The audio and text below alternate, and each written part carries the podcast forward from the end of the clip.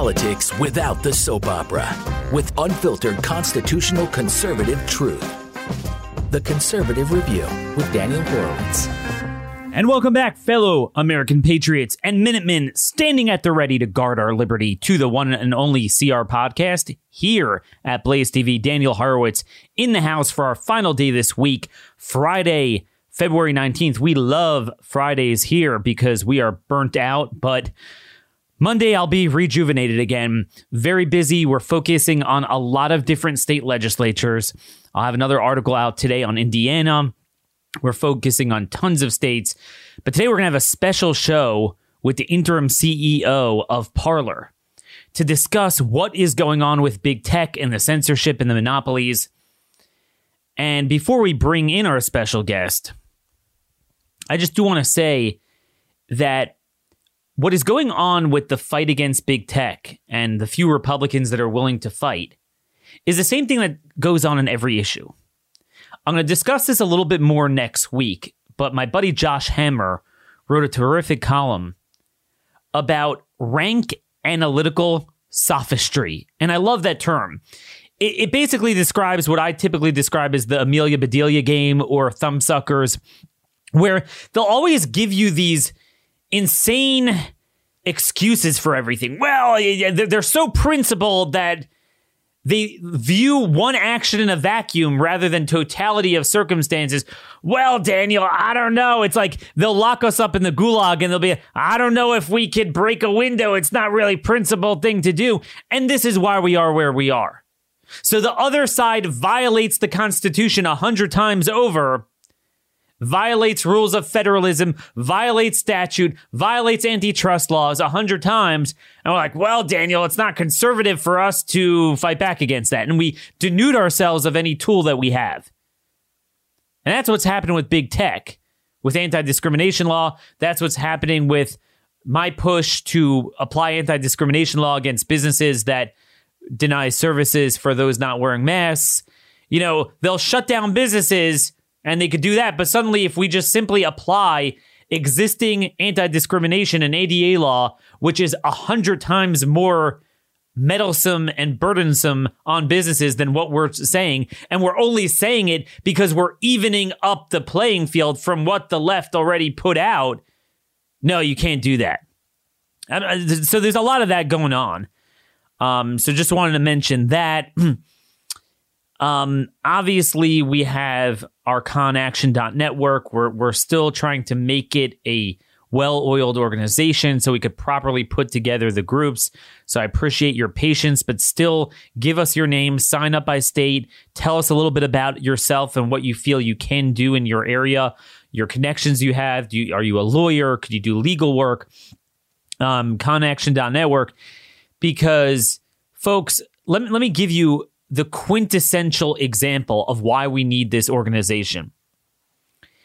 I mentioned to you West Virginia, like many states, Republican supermajorities, a phony RINO, really former Democrat, still is a Democrat governor. And they have worse tyranny than my state of Maryland. And basically, they're all saying, oh, we need to deal with ex- uh, you know, emergency powers. The legislature should have some say in it. They're not arguing against the premise of what the governors are doing. And even on the technical front, they're not really limiting the governor's powers in, in various ways. They have different sleight of hand tricks.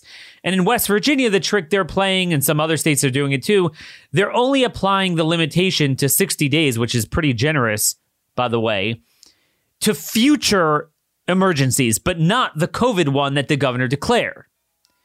So, uh, State Delegate Pat McGeehan, he is from the northern panhandle of West Virginia. He proposed a uh, an amendment in committee to apply it to the current one. I mean, it's obvious, and and and they originally adopted it, but then they stripped it out in committee. And they say two things at once. They give excuses. Well, we had this deal that we made and we worked on the legislation so long, you can't just parachute this in last minute and it's it's not needed because they basically imply that oh, it applies to the current crisis. But then they so then if it applies to it, then what does a one sentence clarification harm the effort? Well, the answer is they know that the lawyers uh, for the governor believe that it doesn't apply and they're going to treat it as such. And that's what it is. And, and these are the games they play. So Pat proposed the amendment on the floor. They took it out in committee. He proposed it yesterday on the West Virginia House of Delegates floor. It lost 47 to 51, and I put out the names. Who is focusing on this? On an amendment vote in a state legislature of West Virginia? Nobody. And that's the problem. But this is what will determine whether West Virginia is a free state as it should be, or is it like San Francisco? We lost it by four votes. Mind you, Republicans have 77 Republicans there. So 30 Republicans voted with the Democrats. 30. Imagine if we had a Liberty Strike Force team in that state banging away where Pat McGeehan could meet with them early on and say, "Look, I'm proposing an amendment, flood their their phone calls, public go flood them with Twitter and shame them you know, these like West Virginia delegates that have 50 followers. You know, I have 100,000. If I could go and go after them, this is the type of thing we can do. I'm not saying it's going to work every time, but you, you don't know until you get on the playing field. This is just one example of what we are not doing, what we're leaving on the table in red states. Sorry for talking so fast there. I'm just in a rush to get to our guest. Um, Today's show is sponsored by ConstitutionCoach.com. Those of you who did not show up for our February 21st defense handgun training, constitutional defense training in Front Sight, Nevada, yes, you should be jealous of what you missed. Um, but fear not, we have classes on March 21st and March 25th and May 30th and June 6th. Okay. I will be at the May 30th class. They are two day and four day um, trainings. I would recommend the four day. It is the best mix of a vacation, meeting and organizing with like minded patriots, the best instructors around that will make you a pro in handling a gun, shooting out of the holster very accurately from seven, ten yards, headshots, um, clearing malfunctions. And then Rick Green has terrific terrific constitutional training at night. Um, it doesn't get better than that. And it's 90% off the typical cost of a front sight training, which is very expensive. Um, you know, it, it takes a $2,000 course and you get it for $150. Now, yeah, obviously you got to fly out there and you got to, uh, you know, pay for a hotel and a car and ammo, which is expensive. But you know, if you plan on going on vacation, let me know where you could have freedom and not wear a mask. Uh, this this is it. This is great. Uh, in addition to that, look, folks, I understand a lot of people are very squeamish about flying because you have to wear a mask. I'm not going to convince you of those of you that never wear a mask, and God bless you, to to violate that. But certainly, if you live within driving distance of front sight um, you got no excuses. So constitutioncoach.com, sign up um, now before those classes get full. Again, I won't be at the March ones, but I will be at the May 30th one. So you could decide whether you want the cooler weather or whether you want to meet me. um, so constitutioncoach.com is today's sponsor. But I do want to get to today's guest. Now, in order to properly introduce our next guest, Mark Meckler, who really sits at the nexus of the two issues we're talking about today state legislatures and big tech censorship. Now, if you remember, Mark is not only the head of Convention of the States during the busy legislative season to push Convention of the States, but he's also the interim CEO of Parler. I want to go back to the term I mentioned earlier from my buddy Josh Hammer rank analytical sophistry. that is the reason we are in the predicament we are today. Where basically conservatives are so principled that they're unprincipled.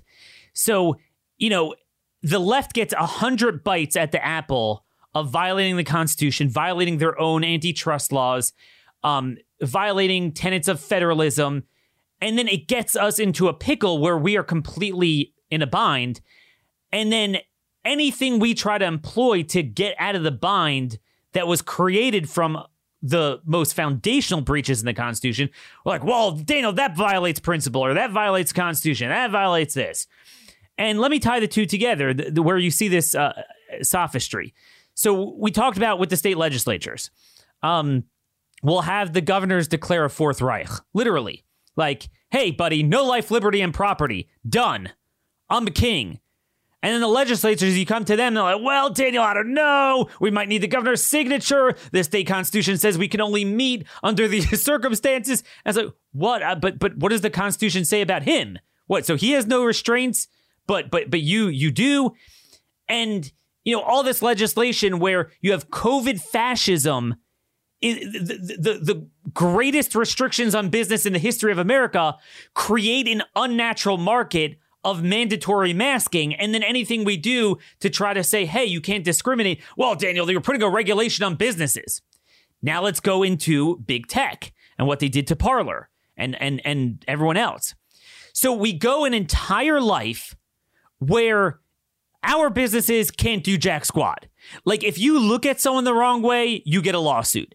Um, you're a mom and pop shop that is selling very sentimental things like like yeah that are handmade cakes or uh, decorative things for weddings you must affirmatively take the action of involuntary servitude for a gay wedding even though they can go to a hundred other places and probably get special deals because they're you know such great people in the you know the special class of america. But you must do it because that that's discrimination and and you're violating the law. And and and the courts have all said that right? Even the cases where they didn't it was very limited um like in, in the colorado case and in the in the case of the washington state um, pharmacy they had to stock their shelves again take a positive action to stock their shelves with all 30 types of abortifacients even though they were all available within five miles. But but we are told that the entire tech and every large corporation can collude to essentially box out entire classes of people from the ability to communicate the equivalent of buying up all the roads and then saying nobody could use them. They could box us out from all e commerce and ensure that we literally cannot utilize any constitutional right, earn a living, or nothing. And hey, Daniel, it's, it's a private business. They can do what they want. This is the type of sophistry we need to get out of. And it's driving me nuts. But you heard enough from me. I want you guys to hear from Mark Meckler. Somehow he has found the time to take over temporarily uh, the Parler company as it's gone up online while fighting for the Convention of States. Hey, Mark, how do you have enough time during the day? there isn't enough time during the day. As I was saying to you before we went on the air, I'm drinking more coffee than usual. and so there's more time during the night, is what I'm finding works. Yeah, so I'm literally watching you fly around to, you know, Idaho and Wisconsin, and you're, you know, obviously pushing the next batch of states. We're we're at 15 states that have uh, passed the application for convention, and we're working on more um, really getting to critical mass. And then, you know, suddenly I hear your interim CEO of Parler. I know you were helping on the legal side. Um, before we get to the legal stuff and the broad picture, just specifically, d- give us the good news. You know, where does Parler stand now, and how secure is it from attack? The good news is Parler's back online, and we're back to stay. Uh, if you if you had an account previously, if you have the app on your iPhone or an Android device, you can literally log in exactly as you did before. And what you're going to see is pretty much what you saw before. I think it's a little bit better, a little bit more streamlined. Uh, so the, that's the great news. If you were there before, you can be there now. Uh, the little bit of a downside is right now we're not accepting new users. We'll probably be doing that sometime next week.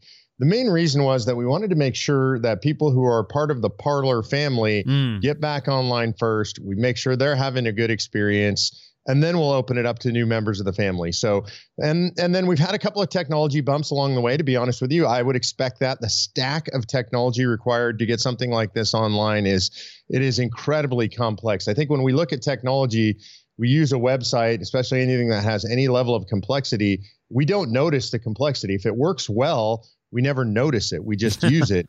And so what you're going to see is occasionally we're having traffic bumps or routing bumps. But I would say, as of last night, I've been working with the tech team pretty closely.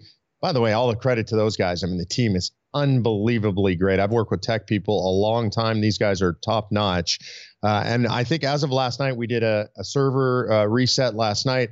I'm seeing basically a zero error rate. I think things are looking really good. As far as security and safety and stability of the stack that we've built, I'm very comfortable with it. One of the things that we did that was most important to me, we did not have previously what I would describe as a, a, redundant stack, meaning there are lots of single point failures where if we lost a provider, if we had a technology glitch, we could go down. That's ultimately what happened. AWS pulled the services from us. That was our hosting provider. So we've built a stack that is intentionally redundant. In almost every area of that stack, we have secondary and in some cases even tertiary providers and we're going to continue to build redundancy in the stack so that even if somebody does fold to the woke mob, I don't expect these guys will, but even if somebody does, then we're going to have backups for all that technology. So I think it's pretty safe and secure. Of course, nothing's perfect, but we're going to continue to make it as close to that as we possibly can. Wow, that's great news. And you said the app. So it, um, Apple deleted the app, right? So how do you how does that work? If you had the app, you could still access it on mobile? Yeah, absolutely. So if you have it on your device, you know, I'm, I've been using it on my iPhone uh, all day yesterday. I use it on my iPad. If you have it on an Android device, if you downloaded it from the Google store where it's no longer available either, you still have access to the app. That technology resides on your phone. It doesn't actually run through the store. Uh, the only downside is right now you cannot download it fresh from the App Store or from the Google store. Got it. Okay, so that that's the good news that actually Patriots have have a place to go. At least those who were up before, and you know, new uh, users will be invited in the coming day. So the the question is this: um, obviously, as you heard my monologue there, the other side has one rule. There's no principle. There's no, you know, their rule is they win, we lose, and they'll find any way to do it. And my concern is what's going on is not just big tech but concurrent with big tech actually silencing us is big government, which has the ultimate monopoly on the law and violence, is basically criminalizing our speech. They're getting very close to that. Um, what we're seeing with these nebulous trespassing charges that are getting a degree of legal action against them that's greater than all the violent crime that we're seeing in the country. You're seeing the way they're hunting people down. You're seeing D- DHS's bulletins saying that the biggest threats to the homeland are people that believe the election were stolen or don't believe in COVID fascism. That's literally what they're putting out now. Um, do you have any sense that DOJ would take the ball away? In other words, okay, you get independent, but then DOJ will just say you're a terrorist organization, you're fomenting insurrection, and there's you're a danger to the country, and therefore you're gone. Yeah, I don't think that that's an illegitimate fear. You know, and I've been through this before. I understand what it, it's like to have state power come against you. During the early days of the Tea Party, the IRS was used against Tea Party groups ultimately we stood up a lawsuit and funded that lawsuit and sued the IRS in a class action and we won that by the way we we ended up with a large settlement from the IRS so I'm used to being subjected to state power so I think anybody who thinks that they won't do that is just underestimating the depth to which those on the left will go to undermine free speech and and just freedom generally. Uh, so do I worry about DOJ yeah I worry about DOJ FBI I. Worry about Congress itself. Uh, you know, and I can't get into any of the details, but there's certainly like right now, it's it's public record that the House Oversight Committee Chairwoman Maloney has issued uh, a letter requesting documents from from Parler. So I think they're going to come at us with everything they've got.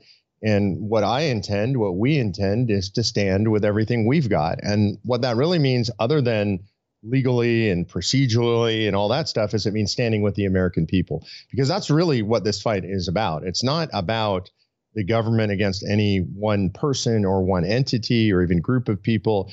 It's literally about us versus them. This is about a ruling elite and and I believe that they are actually fascist in nature. So I think this is a ruling elite fascist oligarchy that intends to silence free speech and dissent in America.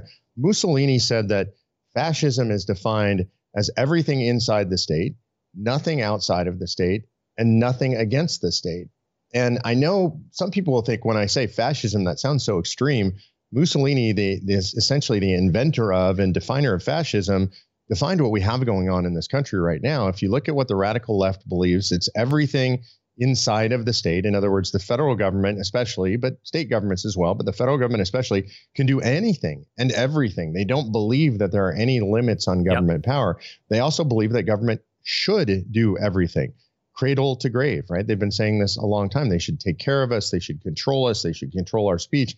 And then importantly, one of the things that's going on right now, and what I think is new and really tips us into fascism, is this idea of nothing against the state. And one of the things that always that these fascist states do historically is they end up ultimately co-opting and owning the press. And in this case, in this country, what's so interesting is the press, and by that I would extend that to the tech oligarchy, is going along voluntarily. They didn't have to take over the press. The press is already part of the oppressive ruling class. And so we're facing off against all of those things all at once. And I think it's an existential fight. So th- that's what I wanted to get to because, you know, we talk about the government controlling things. But you you heard my opening monologue. I mean, I talked about it before I brought you on a little bit. But the the legal case that I'm giving, you know, because a lot of people are saying, well, you know, they're, they're private entities, and you know, at the end of the day, uh, they could do what they want. And I I, I want to get your your feeling because because what frustrates me is that, you know, we have like North Korea style tyranny on anything our businesses or our people want to do. But then for them, they want like 1789 laissez faire.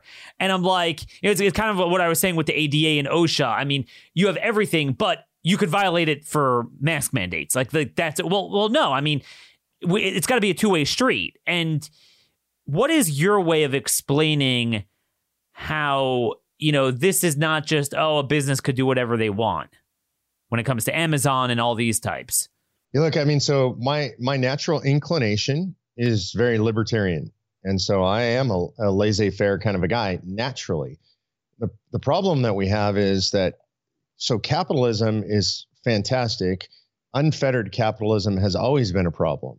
You have absolutely unfettered capitalism, then you have tyranny because you get these huge corporations that end up essentially being governments yes. in and of themselves and being so deeply in bed with our government as they are right now that there it's hard to make a distinction there's actually a novel legal theory that's been developed. And I think this is ultimately probably relatively quickly going to make its way up to the Supreme Court. And it's a First Amendment theory that involves private actors. Now, to be clear, it's important to note that the First Amendment doesn't apply to private actors, yes. generally speaking, right? So when people get mad on Facebook because they get banned from Facebook and they say that's against the First Amendment, well, technically speaking, that's not true. In other words, and you said yeah. this, well, people say they're a private actor, they can do whatever they want there's a crossover theory that's been developed, which I'm actually in support of, which is when an entity actually is operating under the cover of state power, then they actually are subject to the First Amendment. And so yes. it goes something like yes. this. There's a, a variety of ways to slice this, but I'm going to give you a specific example. When you have the federal government and powerful people in the federal government repeatedly saying, holding hearings, you know, calling Mark Zuckerberg before Congress and saying, if you don't control speech, then we're going to control you. And Zuckerberg, in order to protect his business model, I'm not trying to excuse him, I'm just painting the facts. Yep. He starts controlling speech. Then the argument can be made that that's no longer private action. That's actually exactly. been compelled by the state. And so he becomes essentially, for purposes of First Amendment litigation, a state actor.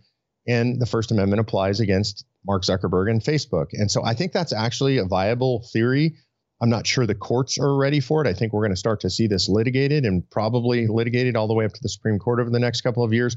But I do think that that's a necessary weapon if we're going to have these giant uh, yep. tech oligarchies cooperating with the government.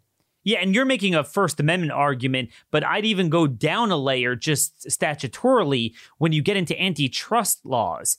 This is the ultimate collusion when you have them all get together to a point that it will box you out from accessing a constitutional right. So again, A private actor, yeah, I mean, they can do what they want in a vacuum. But if they all collude together to, let's say, make it that you can't do anything, then you don't have any rights left. We we quite literally don't have any rights left. And and again, I'm dealing with with this with the Tennessee bill. I'm having some conservatives. Well, Daniel, I don't like telling businesses you have to you you can't deny service to those who don't have a mask. But speaking to your theory, that you know, if someone back in the day wanted to just say, I don't know, everyone who comes into my office, you know, my my my store has to wear a mask. I would be okay with that. Although I would say we have reams of laws saying that you have to take affirmative and often expensive actions to actively accommodate people and their health needs. So somehow you could put a positive on an individual's negative, just coming in there and breathing normally. Um, I would say it's correct, but okay, whatever. But to, speak to your point, we've gone a year of the government using the most virulent tools to force this on businesses and society to a point where it's become a norm where the market would have never made it a norm. So we had the most anti-libertarian fascist thing you could ever have. I, I, I can't sit and say, well, oh, you know, let's just let the market decide it. Because the problem I'm having is even in the states where you don't have a mandate or you get rid of it, it's so embedded in society now. You literally, as a human being, cannot enjoy life, with your children, go anywhere, go to a doctor's office, access vital goods and services without the criminalization of your breath, of your of your your being your state of being in locomotion. And I, I just find that to be analytical sophistry because you can't get like th- they're being fascist beyond belief and shutting down businesses and have long-standing ADA, OSHA anti-discrimination that is so meddlesome and officious, yet somehow we can't even just even up the score they created by just saying, look, just don't deny service. You don't have to do anything. You don't have to accommodate. I mean, these are the problems I'm having. And I think if we continue along this line, we will never beat the left. No, I agree with you. You know how I feel about especially the state legislatures. They need to take action and they need to take bold action and they have not done that. And this is our frustration, you and I, in dealing with all these state legislatures. They have the power to stop this stuff. They have the power to take the power away from the governors in most cases. And in most cases, they have not. And so this is really fundamentally the Achilles heel in the system. This is the weakness right now. We have the power in the state legislatures if we if they choose to exercise it. And so far, for the most part, they haven't chosen to use the power that they have. Yeah, I mean, th- this is what I can't get my arms around. That like I, I'm trying to think of an analogy of what a governor could do because they've already done everything. But I mean, I don't know. Let's say just say we're going to round up Jews or something. I, I don't know. I mean, I don't I don't know how to get more severe than what we've already done. But I'm specifically picking that because it seems like our society has accepted that tyranny is okay if you apply it equally. The only time people seem to care and the courts care is if you target one group. So let's let's say a governor did that. Are we going to be like, no, now really legitimately, you just don't listen to it and then the governor should be arrested.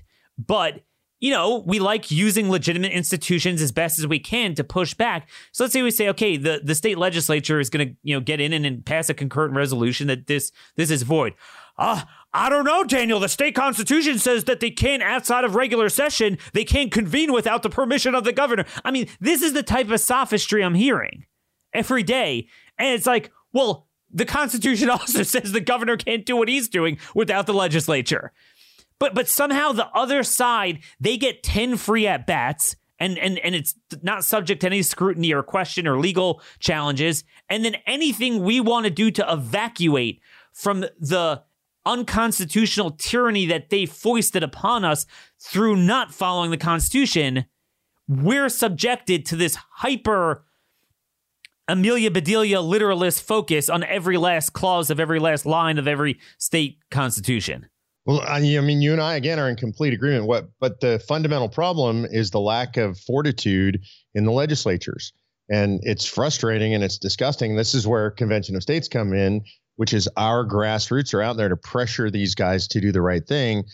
I, unfortunately, Daniel, it's going to take time that I don't even know if we have because these guys have to start losing elections because they won't do the right thing. And so the question is, do the people have the fortitude and mm-hmm. the willpower to push back against these things? Because that's really ultimately the last line of defense. It's not the legislatures. The legislatures can be weak. If the people are strong, the people will make the legislatures yes. do the right thing. And right now, we have not seen, in my opinion, enough pushback from the American people. They don't even know. I, I just said on the show, I was talking about West Virginia and how, you know, God forbid should they oppose the fundamentals of the immoral and illogical and inhumane policies. You know, we have reams of data and 10 months of learned experience how this is just all pain and no gain. It is literally dark ages thinking. It is utterly insane. No, that all the Republican leadership and sometimes they mandate it in their own legislatures walking around with their with their garb, uh, their religious symbols. Okay, fine, whatever. But, you know, at least in the technical sense, eh, the legislature needs to push back and have some say in the emergency powers.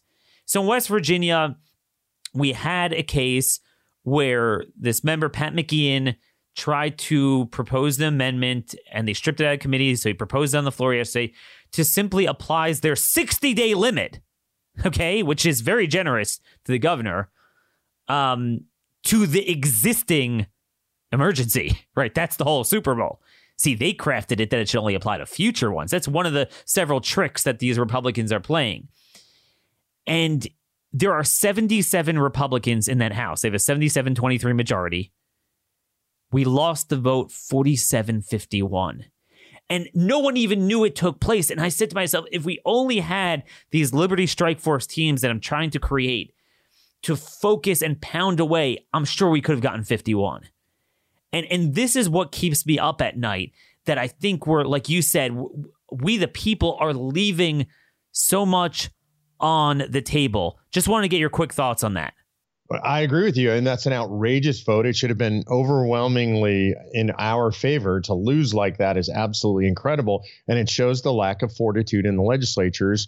And this is part of what they do. They play these tricks so nobody even really knows it's going on, and they have these votes, and it happens essentially behind closed doors. It's in public, but essentially they make sure nobody knows. They do it quickly, and then they move past it. They just don't have the fighting spirit that it takes, and I don't know how bad it's going to have to get before they do or if they ever will. But again, I think it's up to us. It's up to we, the people. Perfect. I know you got to run real quick. Any states you think we're going to add to the tally of COS states this year? Yeah, absolutely. There's a lot of them in play right now. I'll be in South Dakota next week. I think South Dakota looks pretty good. It's going to be a big fight, but it looks good. West Virginia looks good. North Carolina looks good. South Carolina looks good.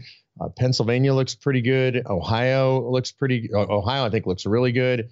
Uh, Michigan, uh, we're starting from scratch because we lost Lee Chatfield, our speaker, who was termed out. But I've had great conversations there. There is a lot of action on convention of states this year. Wow, that's great. It really sounds like theoretically in two cycles, I think two cycles we could probably do this. Get to get to um, you know, 34 possibly, especially if there's a good midterm. Um, yep. You'll keep us updated on this. Thank you so much. I thought I was busy, but man, may God be with you. Thanks, Daniel. I appreciate it and keep up the great work. All righty. That was Mark Meckler, folks, Director of Convention of the States. And folks, you could find me on Parler as well at DEH0414. Apologize for the clunky name, but somehow my name is just very common, so the handles are always taken. And uh, we wish them luck we'll see what happens there. I applaud Mark for really doing double duty. It's pretty amazing that he's at the peak of COS state legislative pushes in in the winter, and then you know he takes over as interim CEO. Um, good for him. Now, I just want to get back to a couple things we talked about with the legislatures, and then uh, just a couple of other COVID items to tie up the week and the loose ends the reason why you see the analytical sophistry, this excuse making, eh, oh, I can't do it because of this, or I want to be principled. Eh, they're not principled, they're unprincipled. They're doing it because they don't believe in what we believe in. They don't believe in liberty as much as the left believes in tyranny, and it shows. It shows. Because if you did, you wouldn't make those excuses or these just sophomoric arguments. And again, that's the thing. You can't have a situation where government regulates businesses to criminalize human behavior, and you make that a thing, and then somehow you're like, oh, Daniel, okay, now that it's over, and it's not over in most places, but even the fewer it is, leave it to the free market. But you destroyed the free market. I'm 100% absolutist with a free market, but that's if you didn't have the government come in and destroy it. That's the problem. So you have to even up the score. Again, we're not saying we should use the state to do what we want to do because they use it to do what they want to do. We're saying to evacuate from the item that they did. They lock us up. We have the right to break out of that. We're not saying we're going to run out randomly locking people up in retaliation. It's kind of like what happened with blacks in the first generation of civil rights. Right? The notion that you could tell a business or an employer you can't discriminate against blacks is unconstitutional. And, we all agree with that because you could discriminate against anyone. It's a private entity. We understand that. But the idea was that when you had government using the boot of government to deny blacks life, liberty, and property. So then the problem was even when you took that away, society was imbued with that value and that mandate that was created by government, so they kept doing it. So you needed some sort of way of evening up the score. Now, again, the idea was supposed to be limited to them, limited for a period of time, and was supposed to be limited just to that, not positive privileges and benefits. And then it took on a life of its own. But our point is, we're not asking for like reparations or you have to coddle people that don't wear masks. Just simply don't deny service. That's it. That's it. No, you don't have to do anything. It's a don't do. Because government created that where everyone is terrified to allow anyone without a mask. That's not natural. That's insane. Government created that with all of its lies and censorship. And believe me, there's censorship. There's crazy censorship. You know, there's uh, a piece out by a Swedish scientist that talks about how he's given up. He's not publishing any anything more because of the hate he's getting. So you have this dude, um, Katrin Trisell. He's a Swedish epidemiolog- epidemiologist and pediatrician. So he put out something in the Swedish press basically saying that it's titled Risk That Researchers Are Intimidated into Silence. And re- originally he published something in the New England Journal of Medicine, a paper showing just the extraordinarily low risk of serious health issues and zero deaths among children in Sweden and zero excess risk for teachers or other professionals. That's all he showed, right? So that, you know, children with schools had no, there were zero deaths, um, remarkably few, you know, hospitalizations, fewer than there are for the flu in a, in a flu season. And then for adult teachers in the school, you know, they just had the rate of whatever you had in the community, but nothing excess from opening schools. And and it's it's backed by every single data point you could find in every country throughout the world. And again, zero out of 2 million 60 year 16 year old children or younger um had uh you know died from COVID. And he wrote, I do not understand how a study whose main finding is that 15 children for four months have been cared for at an intensive care unit, which is a pretty low figure, can provoke so much anger.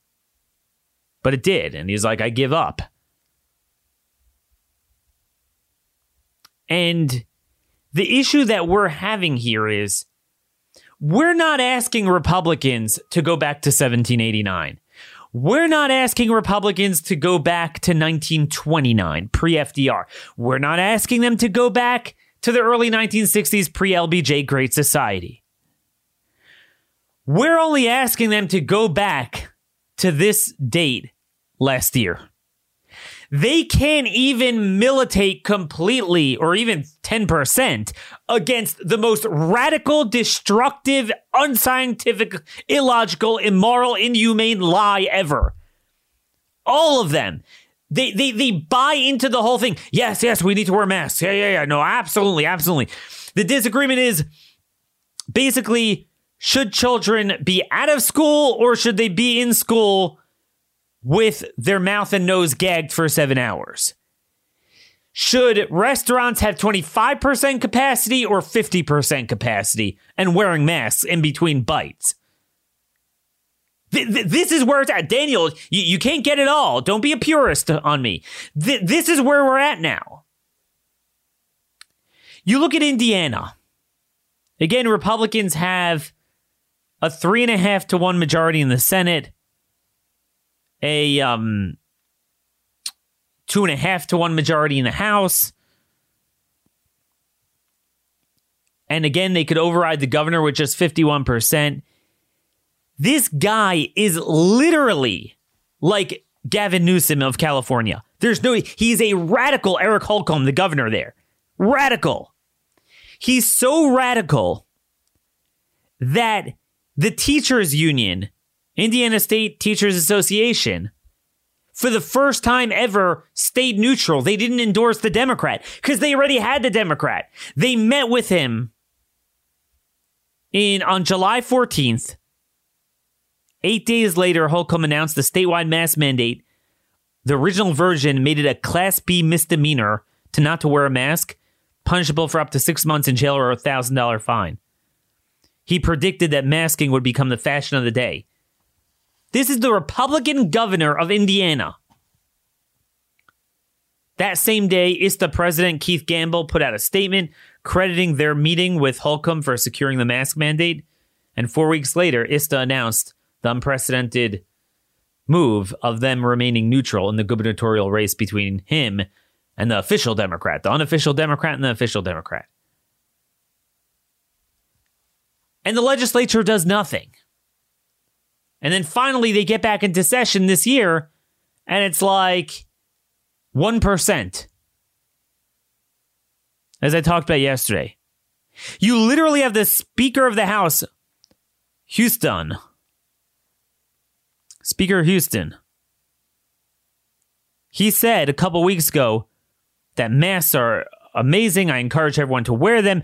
The vast, vast, vast majority of the scientific and medical community agree that wearing masks are important, and I will stand by those. This is the speaker of a two and a half to one GOP majority. I have charts out today. You look at all the people in the Ohio Valley climate zone designated by NOAA, okay? It's the same climate. So, Indiana, Illinois, Missouri. They have the exact same curve dating back to the beginning. Same curve. Meaning the same shape and the same time. But incidentally, Missouri is the closest state, the only one in the area that doesn't have a statewide mask mandate. And they have the lowest cases. So it's a curve, but it's, you know, it doesn't go as high. Indiana's the highest. My buddy, um, uh, Kyle Lamb, as I noted, he put out a 50 state ranking system where what he did was he ranked each state, he reweighted their demographics compared to the national average.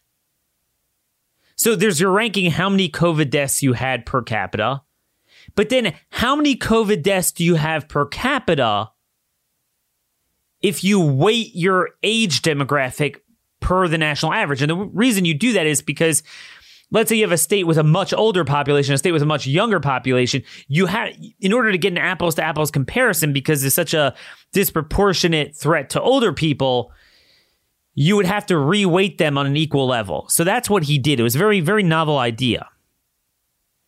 And for the reweighted stuff, okay, reweighted um, age demographic, Indiana ranked number 40.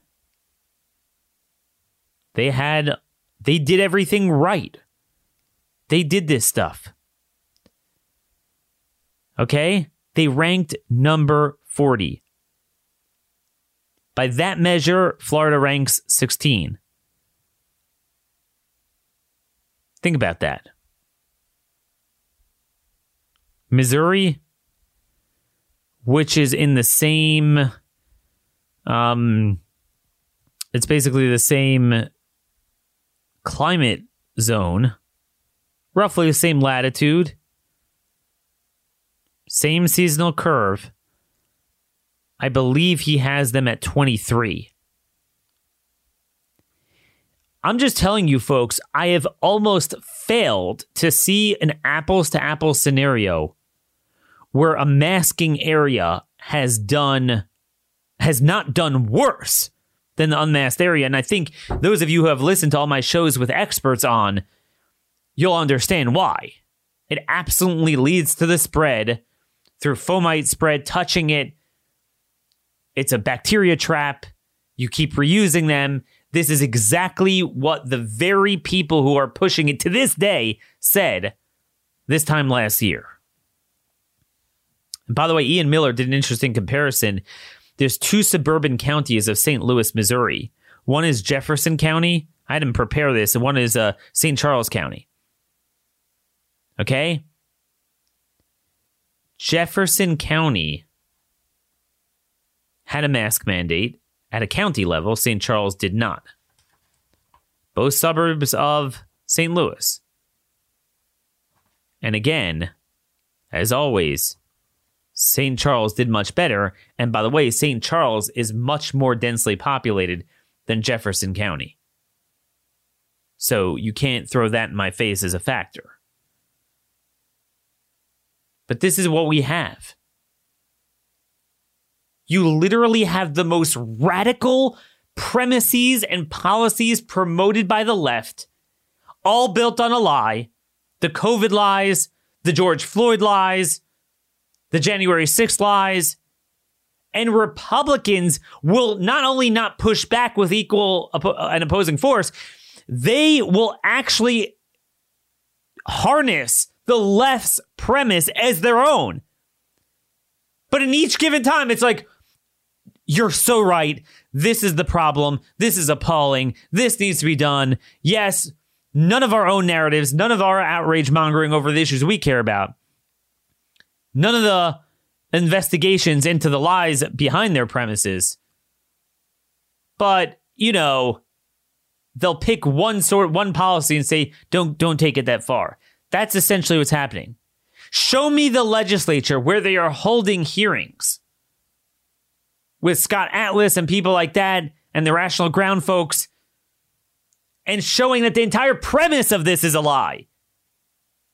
They never want to fight anything.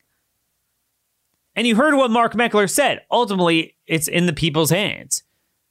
We continue voting them in, we don't focus on them.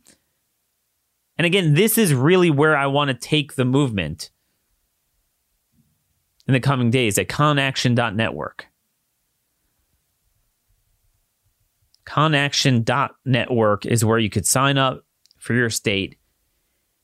Again, I'm not saying we're always going to convince them, but look, there are some states where they're starting to do some good things, but could be better, where they need more support behind it, or there's better, you know, there's other things we can do. Montana did pass out of the House. Montana looks like it's one of the bright spots.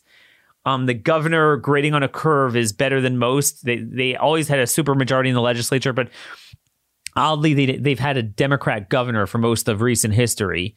So now they have the trifecta and they are doing better things with it. Two to one, like 66 34. They only lost one Republican. They passed a bill barring all localities from enforcing mask mandates and things like that and business closures. So that, you know, and that passed the House. But again, I don't know where it stands in the Senate. This is where we need a Montana group. Idaho put a legitimate 30 day limit to expire the COVID mandates from Governor Brad Chicken Little. They lost eight Republicans, but it still passed 42 20. So that's enough to override his veto. It goes on to the Senate now. But this is where we need to keep the pressure up. And again, I mean, we need to go after masks there. There's a lot of things we need to do. I don't understand why I'm the only one trying to put together something like this. This is where the fight is. This is where liberty will be won or lost. Democrats have shown it in the places they control. A couple other things just to tie up today. Obviously, many of you, I'm sure, have seen the article by Marty Makary, the Johns Hopkins uh, doctor that wrote in the Wall Street Journal, "Well, I've herd immunity by April." Um, and I think his point is that, you know, obviously the curve was expected, but it does appear that the winter curve did seem to stall out pretty early. Like, I would have expected to go on for another month before starting to tail down. That was pretty early. It really started dropping in early January, some places mid January. You would have expected to go on to February, um, in my view. And again, I mean, in, in, in a lot of places, we have to be brushing up against that herd immunity. So there's that. And you know, then then you have obviously this whole variant thing, which is the next lie. And that needs to be stuffed in the hole. It's mentally ill. The cases that are I'm sorry, the time period and the areas that overlap with the new variants coincide with a drop uh, in cases by 77% worldwide. It's unbelievable. It is just unbelievable. You look at South Africa, and there's almost no cases left there. Same thing, England has gone down. Brazil, all the places that have the new variants, the cases have gone down. What's the lesson of all of this? It all boils down to the God gap. No one believes in God anymore. People of this narcissistic generation, and that includes people that claim to be religious conservatives, but they don't quite feel it in their heart they can't accept in this era that there's stuff that's just out of our control. Like even the people that try to down like say what I'm saying, they're more focused on well, the whole thing's a hoax, the virus not really a problem. And I think to a large degree it's being exaggerated and to a large degree they're right, but there are people that had a rough go of this and there are people that did die early. Most of them didn't die that early. But, you know, there is a little bit of a plague going on. It's not I've said this from day one. I've been remarkably consistent from day one from last January. Um, it, it's not your typical kind of flu. It's like a pandemic flu, but it's it's a little bit more quirky and problematic in certain ways. But I say that because people think that either it's not a problem or if it is, there must be something we could do about it. Well, what if God sends something your way that is a problem and there's not a darn thing you can do about it? Have we ever accepted that? You have to pray, maybe fast and repent, and that's all you can do. Now, th- thankfully, God has been merciful to us, and most people not outside the final year of their life don't wind up dying from it. And most of those don't really wind up getting as sick as they've been from their sickest ailment. And most of those don't get sick much, uh, much at all beyond their typical, like, once a year illness. A lot of them are asymptomatic. But God gave us a lot of very cheap remedies that are 70, 80% proof. And those are the things that have been rejected. And that's the biggest proof this is all about control. So, from the political class, it's insidious. It's all about control. But the people who go along with it, it's the God gap. And they get bought into the fear. Believe it or not, there are some things that are out of your control. It's a similar thing with, with what's going on in Texas. It's like the technology nowadays is unreal. But then every once in a while, we get a reminder of like, we're back to the Stone Ages, certain basic things we can't handle. And again, each one of those, there's policy issues. Um, what's his name? Uh, and I'm forgetting his name is Tucker. His last name is Tucker, and I and I really apologize, but he wrote a good article at um I can't remember that organization, but I'll I'll find it. Jeffrey Tucker, I think is his name. Jeffrey Tucker. He wrote an article that, you know, a lot of people are focused on wind power, and I think there's truth to it with what's going on in Texas. But what's more interesting is people are forgetting the the COVID shutdown angle. So this is one of the only organizations I know fighting COVID fascism, being clear from day one. American Institute for Economic Research. It's like a libertarian type of place, but one of the few libertarian places that have actually, you know, fought for anything good. And he just has an interesting article about really lockdowns being responsible for ERCOT, the quasi government entity there that controls the power supply, they stopped inspecting power plants. You know, and the, the, the upkeep. I mean, certain basic things. These are some of the small things that we're going to find out in the coming years that when you shut down a society to deal with a respiratory virus that you can't stop anyway, but what you can do is create a man made plague things that God gave you power over to over and dominion over to deal with, you give that up for something that you don't have power over. This is really the centerpiece of the COVID fascism. And the way they get everyone to buy into all this is because of the God gap. And those who call themselves Christian conservatives, a good percentage of them, have internalized this as well which is why they're not comfortable with quite what the Democrats are doing on COVID, but they've accepted the premise that fundamentally we need to be doing this. We can do it. It helps. God wants that from us. Yeah, it's kind of ridiculous. Kids should be back in school with masks, of course. It's a big problem. How many people call themselves conservative and have accepted the notion that God would want from you to treat another human being's existence as a threat. Obviously, if a human being takes an, uh, an unusual action that's harmful, you have the right to say, look, you're harming me. But the notion that you could say your existence unless you take an action against your state of being, you are a threat to me. That that's pagan. That is really godless.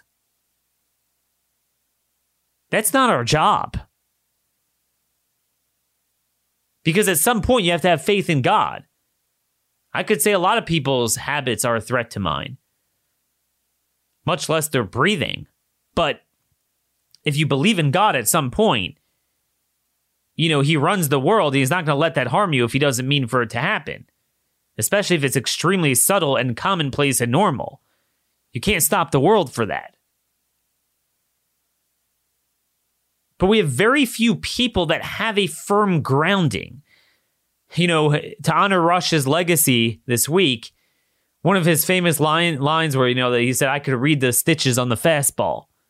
And that's the problem. Like nowadays, we don't have people like that, and they fall for it every time. They fall for it.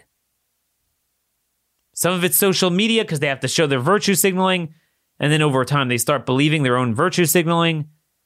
Oh, yeah, yeah. I, I certainly want to do something about COVID. Yes, yes, yes. Certainly there was right wing terrorism. Yes. Oh, it's terrible. The guy murdered George Floyd. And you're right. There's police reforms we need to talk about.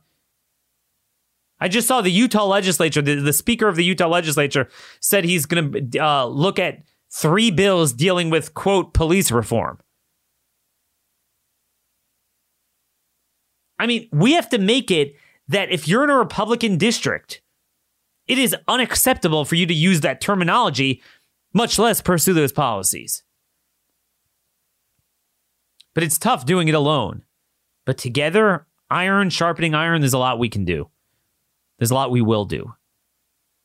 So, again, I need you to be a little bit patient before we start picking team leaders and organizing the groups together.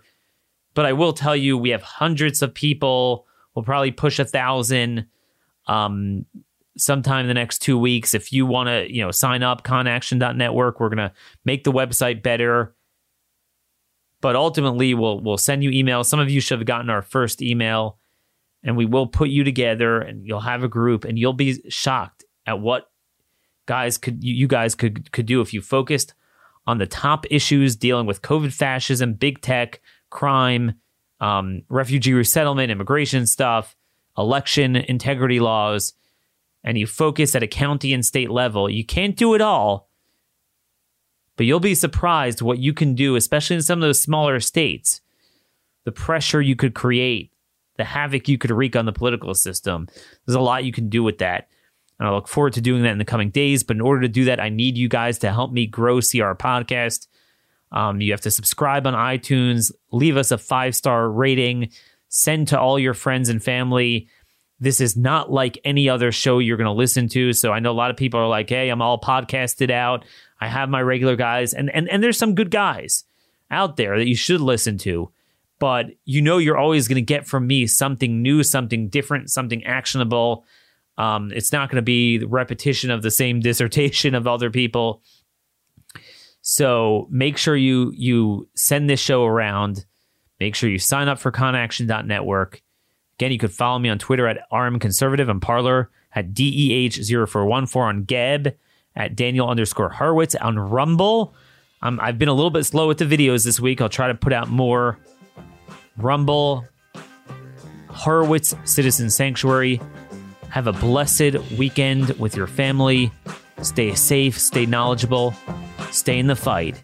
Until next week, God bless you all.